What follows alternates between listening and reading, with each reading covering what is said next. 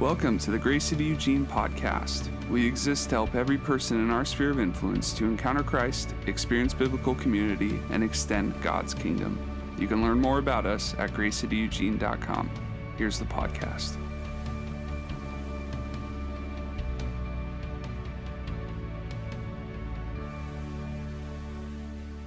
Second week of the Unshakables series. And what we're doing is we're looking at what it takes to build an unshakable life on the rock of Jesus. Last week, we read some scripture about how the wise man builds his foundation on a rock instead of the sand and what that looks like, what that takes, and painting just a vivid picture of what actually happens when we build our foundation, our source for stability in our lives upon sand that can fall out from under us, that is not there to make it through storms and that we need to dig down to bedrock and build on something solid. And we believe that is Jesus and his word. And so that's what we talked about this, last week. And this week we're going to talk about the unshakable story. We're going to talk about the story of God. Now, box office profits remind us that people are hungry for stories, right? Like people are hungry for stories. They love to hear a good story. And stories that can do more than just entertain, like something with some depth to it. And the cool thing about stories is that they are a powerful vehicle for communication, for education, and for inspiration. Think of the appeal of TED Talks over the last decade and how those have just become such a big thing. They're like people just want to learn, they want to be inspired. They communicate values and different paradigms and shifts in paradigm to a large group of people. And oftentimes those are framed through the individual that is sharing that information through their story. Stories are a big deal.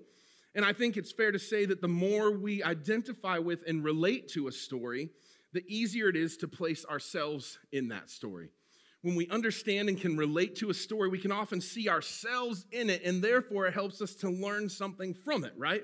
If we can see ourselves in it, then we can be like, oh, okay, I can relate to this character or this part of it, and I can learn something from it. Now, of all the different types of stories that are out there, it would be, my opinion, that the story of sacrificial love remains one of the most powerfully moving themes in movies and in our culture. Examples of that Titanic, that dates me a little bit. That was from when I was younger. Slumdog Millionaire, Armageddon, that really dates me. Frozen, sacrificial love. And of course, not to sp- give any spoiler alerts, but Top Gun Maverick, sacrificial love. Talk to me, Goose. So, my question is like, why? Like, why does this theme resonate so powerfully with millions of us around the world, transcending culture and language barriers? Why? Because it's more than being just about a good film, right? Like Top Gun Maverick, good film. But it's not just about the film, there's something in there that draws us in. And the reason is we are moved by a story of sacrificial love because we are characters in the ultimate story of sacrificial love, and that is the story of God, the story of God and the Bible. It's a redemptive story. It's a story of Him from creation through restoration, and it's the story that we find ourselves in. The unshakable life knows its place in the story of God.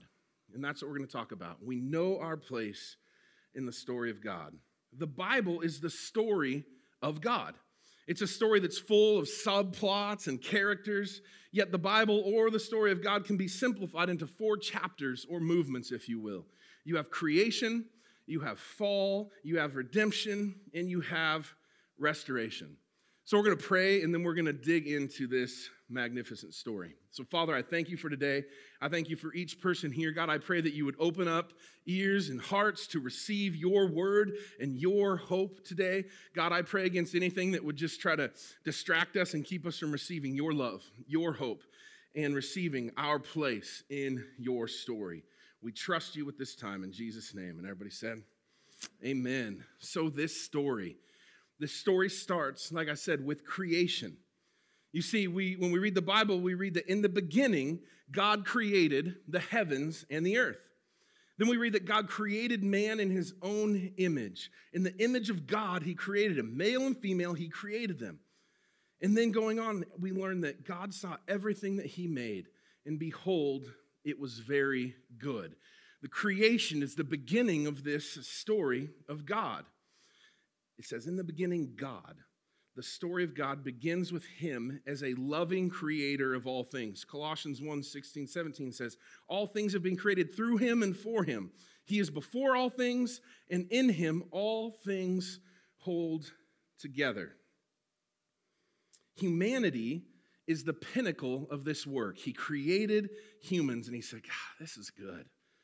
This is good made in his likeness or in his image, created for relationship with God and fellow humanity. This was his creation. This is the start of the story and humans' part in it.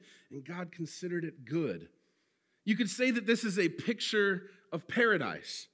Humanity enjoying unhindered fellowship with God, exercising loving dominion over all God's creation, working to cultivate and steward creation and the notable absence of evil and suffering at this point. It's like paradise. There's no evil, no suffering.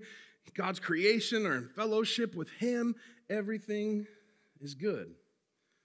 And as created beings, we are intended to depend upon our Creator for life and meaning in the world. And at the beginning of this narrative, that is what is happening.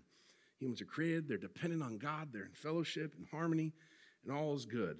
But tragically, this view, this vision, this scene of paradise did not last long. We read in Genesis chapter 3, verses 1 through 7, this. It says, Now the serpent was more crafty than any of the wild animals the Lord God had made. He said to the woman, Did God really say you must not eat from any tree in the garden? the woman said to the serpent, we may eat fruit from the trees in the garden, but God did say you must not eat fruit from the tree that's in the middle of the garden, and you must not touch it or you'll die. You will not certainly die, the serpent said to the woman, for God knows that when you eat from it, your eyes will be open and you will be like God, knowing good and evil. And when the woman saw that the fruit of the tree was good for food and pleasing to the eye, and also desirable for gaining wisdom, she took some of it and ate it. She also gave some to her husband who was with her, and he ate it. Then the eyes of both of them were opened, and they realized they were naked. So they sewed fig leaves together and made coverings for themselves. This is the part of the story that we would call the fall. You see, although Adam and Eve had complete freedom to trust God, they chose to disobey him, violating humanity's relationship with God. Through God's design, Adam represented all humanity, and therefore Adam's sin was a colossal fall as the trespass of one led to the condemnation of all. Romans 5:18 says, "Consequently, just as one trespass resulted in condemnation for all people, so also one righteous act resulted in justification and life for all people." There's a little spoiler alert built in there.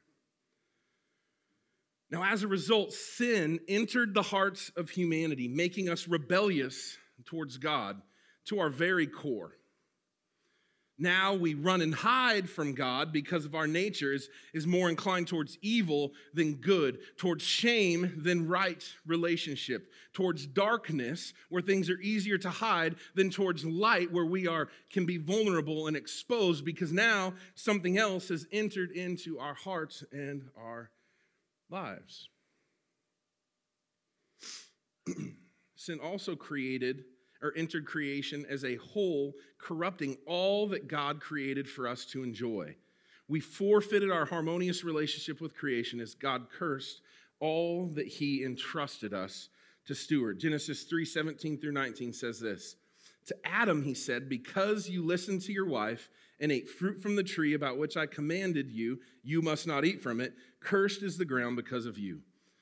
Through painful toil, you will eat food from it all your, the days of your life. It will produce thorns and thistles for you, and you will eat the plants of the field. By the sweat of your brow, you will eat your food until you return to the ground, since from it you were taken. For dust you are, and to dust you will return. And unfortunately, it's because of this condition and how it has infiltrated the hearts of humans that we see things like murder and sex trafficking and the sex trade industry and sexual abuse and emotional and mental and physical abuse and all of these atrocities that we see all around us have entered the world because of this separation from God at the core of humanity as sin infected our hearts and our lives. This is why we see divorce rates so high and why we see a, an industry that is so grotesque that makes billions of dollars a year in the sex trade. This is why we see abusive relationships in so many homes and kids without homes and loving families to go home to. This is what causes all of this brokenness and desolation that we see all around us. Because humans don't have any ability to save ourselves from this corrupt condition. And we cannot find our way back to God on our own. And now, instead of enjoying his holy pleasure, we now face his holy judgment. That's a little different position than we had in the last chapter. Enjoying his holy pleasure, pleasure and presence, and now set up to receive his holy judgment.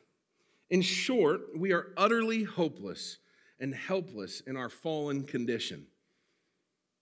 At this point in the story, we're hopeless. We're helpless.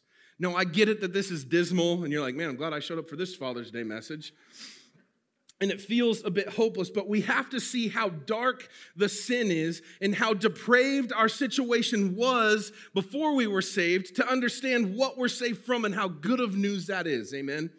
So many times we're like, yeah, life's hard, but Jesus, instead of like, man, yeah, without Jesus, the world, like, it's already messy. Imagine without that. We have to see the depths of the darkness before we can fully comprehend and appreciate the light. God would have been perfectly justified to end the story right there. But too many times we underestimate how good and merciful God is, and the story continues into the next move of this story, and that is redemption. You see, thankfully, God set a plan of redemption into motion. Helpless to find our way back to Him, He came to find, save, and deliver us from sin and judgment. And He did this by sending His Son, Jesus. Because Jesus lived the life of obedience that we could not live, and He died the death that we should have died for our sin and our guilt. And Jesus turned the wrath and judgment of God away from us and onto himself. And in doing so, Jesus completely satisfied God's holy standard on our behalf and shows God's love for us in that while we were still sinners, Christ died for us. Romans 5 8. While we were sinners, he died for us. Not because we got our stuff straight, not because we earned it, but in the depth of our brokenness and sin, Jesus paid the price for you and for me. And our response to Jesus is to wholeheartedly believe in him. Turn from, or repent is the biblical word, from our sin. That means change direction from what is destroying our relationship with God and each other and heading the other direction, and to put the full weight of our trust in Him, to give Him our full weight of trust for salvation or to be saved. That we're not saying, oh, yeah, Jesus can save this part of my life, but I'm going to save these parts with my performance and my earning potential and my job and my amazing social like prowess or whatever it is that you may rely on for success in your life. It's not Jesus and it's just Jesus. We put the full weight of the hope for our salvation, of faith for us being saved from this condition of sin on Him. We don't hedge our bets with our checking account or with how many friends we have. We put it fully in Him. Fully in Him. John 3:16, I'm sure you've heard it. You probably looked it up when you saw it under Tim Tebow's eye back in the day says, For God so loved the world that he gave his only Son, that whoever believes in him should not perish, but have eternal life. God gave us Jesus so that we would not die because of the condition of sin, but that we would have eternal life in him. He saves us from death and eternal separation and gives us eternal life in Him, in His presence. Ephesians 2 8 and 9 says, For by grace you've been saved through faith. And this is not your own doing, it is the gift of God, not a result of works, so that no one may boast. Could you imagine what church would be like if it was like just a, a resume of how you earned your way to Jesus' favor? Could you imagine the conversations around the coffee at the back? Oh, what did you do to earn Jesus' love this week? Like, wouldn't that just be disgusting? Like, well, you see, I did this and this and this and this. How about you? Yeah, gotcha. Like, that would be, and this is telling us no, no, no, no, no. That's not how this works. It's by your faith, not by your works, so that none of you will boast. Because even though we're saved by faith through grace, God still knows that we have these human tendencies, right? He still knows that, man, but but there's still a little bit of this in me. And he's saying, no, no, no, don't be that way. It's all me. The price has already been paid. You don't have to earn anything. And when we do this in faith, God completely forgives us and restores us to right relationship with Him again. When we do this, He restores us to right relationship with Him again. And this is God's story of His unfathomable love and pursuit of us. And it's his unfathomable love and pursuit of all of us, not just some of us, but all of us, even the worst of us, even me in the depths of my despair and my brokenness and my relational manipulation or whatever it would be, my waywardness, in the depths of that. Jesus offered me this. He offered me hope so that through him we could find our way back to the God who created us. But that's not all. The story has a fourth chapter, which is restoration. Now, this final chapter is still being written. We haven't seen it be completed yet. And if you're itching to know how it turns out, just read the last two chapters of Revelation. It's a, it's a pretty sweet ending. I'd invite you to do that. But God's plan of redemption and complete restoration, he set into motion with Jesus, is finally going to be fulfilled. It's not like, oh, I sure hope Jesus wins. I sure hope God wins this whole thing and he does what he says he's going to do. No, like the battle's already won. We're just getting the, the rest of this age figured out until he comes back and completes his work. Like it's done, it's finished. We're just in this awkward time right now we're waiting for him to come back and complete this work that he has started. He will gloriously wrap up history, restoring all things by creating a new heaven and a new earth for all God's people to dwell with Him forever. And that's the way it was always meant to be. He's restoring it to how it was always meant to be. Revelation 21, just the first four verses, says this. It says, Then I saw a new heaven and a new earth. For the first heaven and the first earth had passed away and the sea was no more. And I saw the holy city, New Jerusalem, coming down out of heaven from God, prepared as a bride adorned for her husband. And I heard a loud voice from the throne saying, Behold, the dwelling place of God is with man. He will dwell with them, and they will be his people. And God himself will be with them as their God. He will wipe away every tear from their eyes, and death shall be no more. Neither shall there be mourning, nor crying, nor pain anymore, for the former things have passed away. That is the story of God. He creates a perfectly good world for us to enjoy, and then man rebels against God, bringing serious disharmony between this man, God, and creation relationship. Then God enters history in the person of Jesus to make the wrongs right again. And through him, we can look forward to all things being restored as God had originally intended.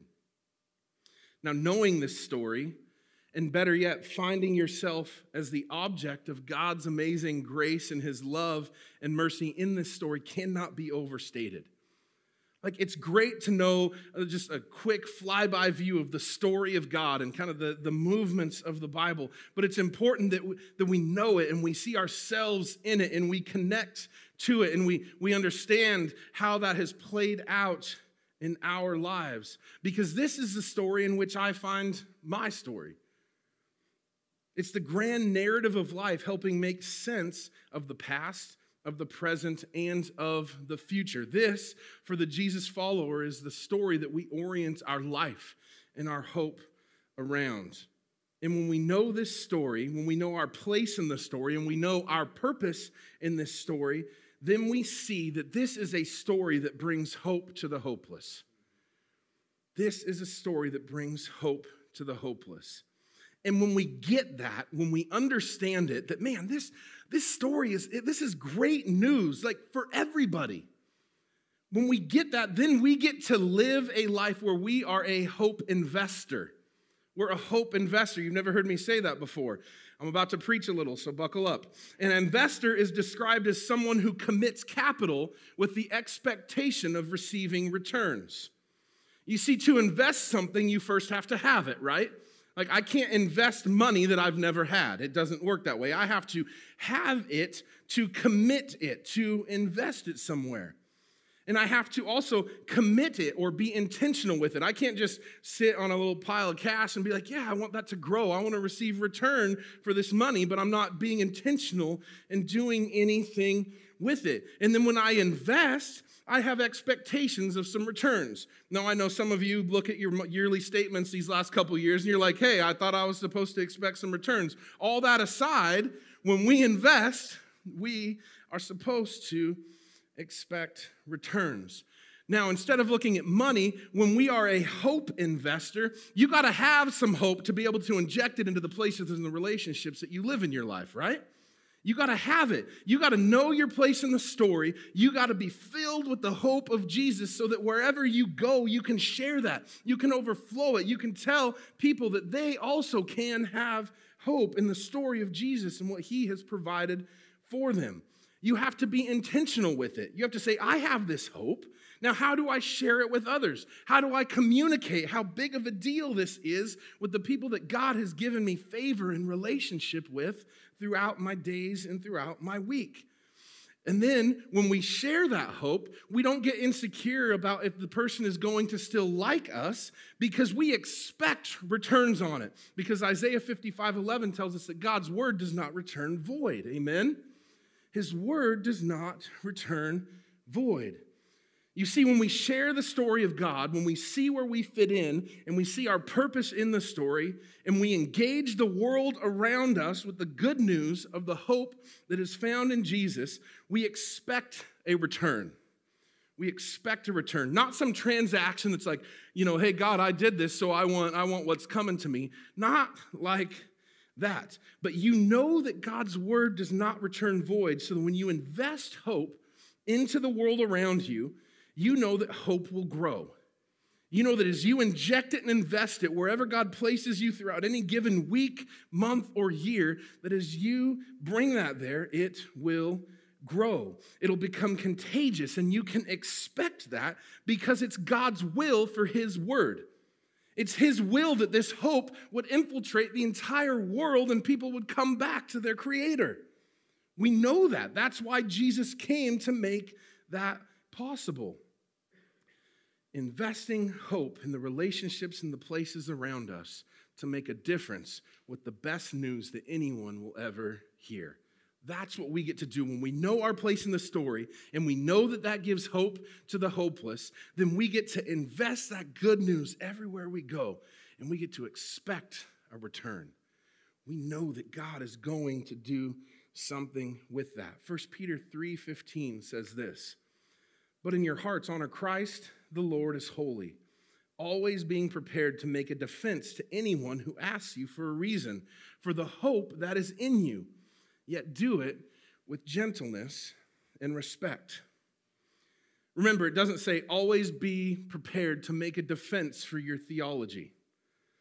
Don't be prepared to make a defense for anyone that has questions about the scriptures or all of your beliefs. Like, those are good things to be able to do, but this is encouraging us always be prepared to make a defense for the reason that hope is in you.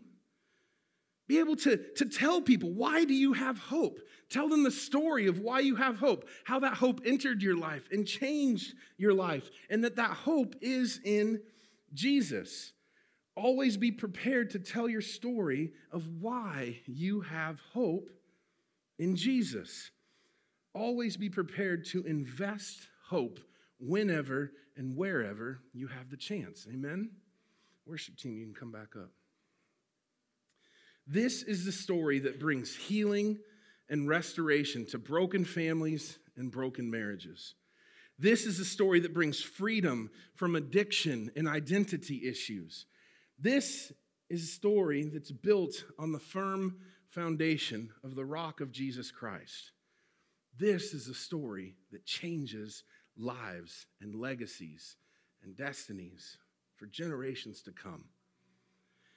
If this story is this big of a deal, then I implore you to know it, to dig into it, to read in more depths about it, to find yourself in it, to find your identity in it, to find your purpose in it, and then to intentionally walk out the purpose and the mission that God has given you in the context of this story. Remember, that final chapter is still underway. It's not all restored yet. We don't have to look far to see that. But God is using His people, His church, those who know their place in this story to complete that restoration process. And one day, Jesus will come back and He will be with us, and we will know that that is done, that is complete.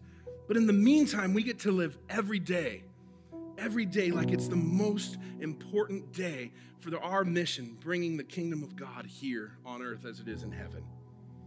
There's no throwaway days. There's no like, oh, I got plenty of time. I'll just sit back and I'll wait till, you know, I'm towards the end of my life and then I'll change things around. I once talked to someone who was on their deathbed and they said, I wish I wouldn't have waited until my final days because I pray that people who think that way get a deathbed final days in the hospital with family processing through all the things of life and reflecting is not a guarantee, and we have seen that too many times. There is an urgency to helping people know their place in the story, to finding hope, to finding their salvation in Jesus, because tomorrow is never guaranteed. It's never guaranteed. Not for me, not for you, not for anybody we know. So to sit back and wait for the right time, we might actually miss the right time because of our insecurities and our fear and our anxiety. But God's saying, This is your story. This story gives you purpose and it gives you hope. And I want you to share that, to invest that hope everywhere that I place your feet. Upon this foundation and what God is doing in this particular chapter of his story makes us unshakable in the face of all the uncertainties in life know your place in the story, where we're at in the context of it, that helps us to be built on the rock of Jesus and His word and the story of God. Because it's your story, it's my story, and it's God's story.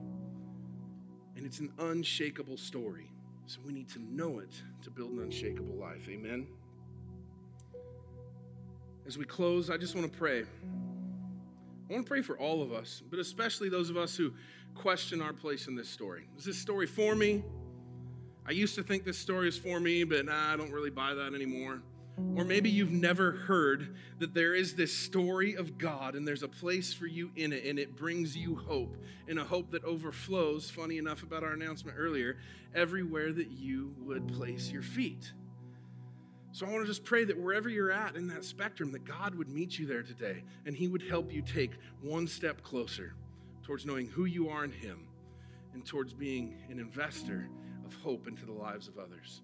So, God, I thank you for today. I thank you for this amazing message of hope. I thank you for each person here today, God, and their story and how you have been in the midst of it. God, I pray for those who maybe are feeling like they, they don't really see their, their place in that story or that they've strayed from that story right now. God, I pray that you would meet them in that place and that you would reveal yourselves to them in the name of Jesus. I pray that you would help them to have a tangible encounter with you and your Holy Spirit, and that any questions that the enemy may be feeding them would be gone in your name, and that you would bring them back into right relationship with you. God, I pray for those of us who maybe haven't heard this story before haven't considered that we could be a part of something bigger than ourselves in this way, that, that the God that created us loves us and went to great extent to make it possible for us to be in relationship with Him again. I pray that you would help lead each of those folks closer to you, that they would find their joy and their salvation in you. And for those of us who just are constantly trying to find what that next step is, God, what's just the next step in pursuing you, in owning our part and purpose in this story, and living it out in a tangible way? I pray that you would bless that.